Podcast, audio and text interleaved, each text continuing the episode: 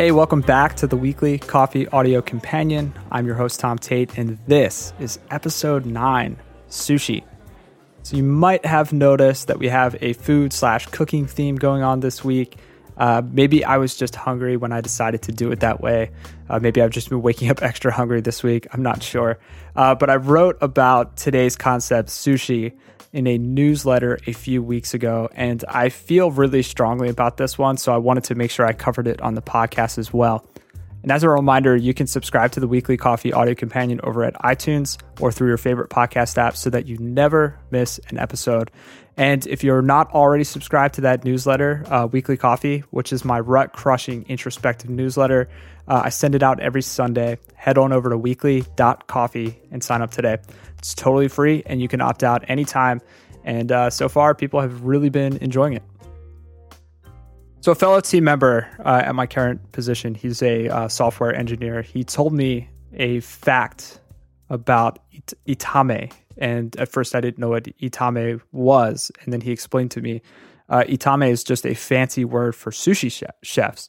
Uh, and I've never heard this fact before, but apparently they meticulously clean their workspaces before and after crafting their sushi.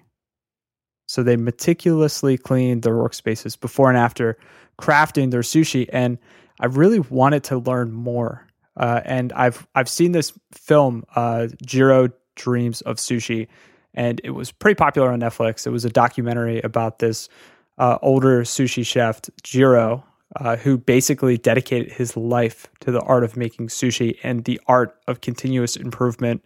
And it was very inspiring for me. And I learned a lot about uh, sushi and I learned a lot about continuous improvement. And I learned a lot about myself in watching it and how I need to uh, fine tune some of my processes and my mindset to really emulate some of the things that he was doing. So I, I wanted to learn more about this idea of itamae cleaning their workstations. Uh, so I found this article by Leonard Chu, and it's actually a dead link now, so I can't even link up to it. But I took good notes when I found it. And Leonard uh, lists the qualifications of a great sushi chef, and I'm paraphrasing a bit here, but you know the first one: the sushi must be good, and the ingredients must be fresh. The itamae is accountable for the full dining experience. This is a direct quote from Chu. The counter and food preparation area must be scrupulously clean. A good itamae knows that cleanliness and organization are key, not only to food safety, but also to customer satisfaction and his or her own productivity. A messy sushi chef is not a good sushi chef. A good itamae will be nearly or actually obsessive about his equipment and his area. It should all be spotless and in 100% condition. The Itamae should be interacting with all of his or her customers. The Itamae should be able to handle pressure. And one, I think, can make really similar arguments to all of our own professions. I feel like what Chu is describing here are very universal um, to our own professions. So whether we uh, write, you know, I'm in marketing, um, I feel like there's definitely parallels here. Um, this idea of prepping your area before you get started, not just for cleanliness and quality, but also for productivity. Uh, I think there's a lot to be said here. Um, so I, I've been taking this approach of sort of cleaning the cutting board every time I'm transitioning between projects.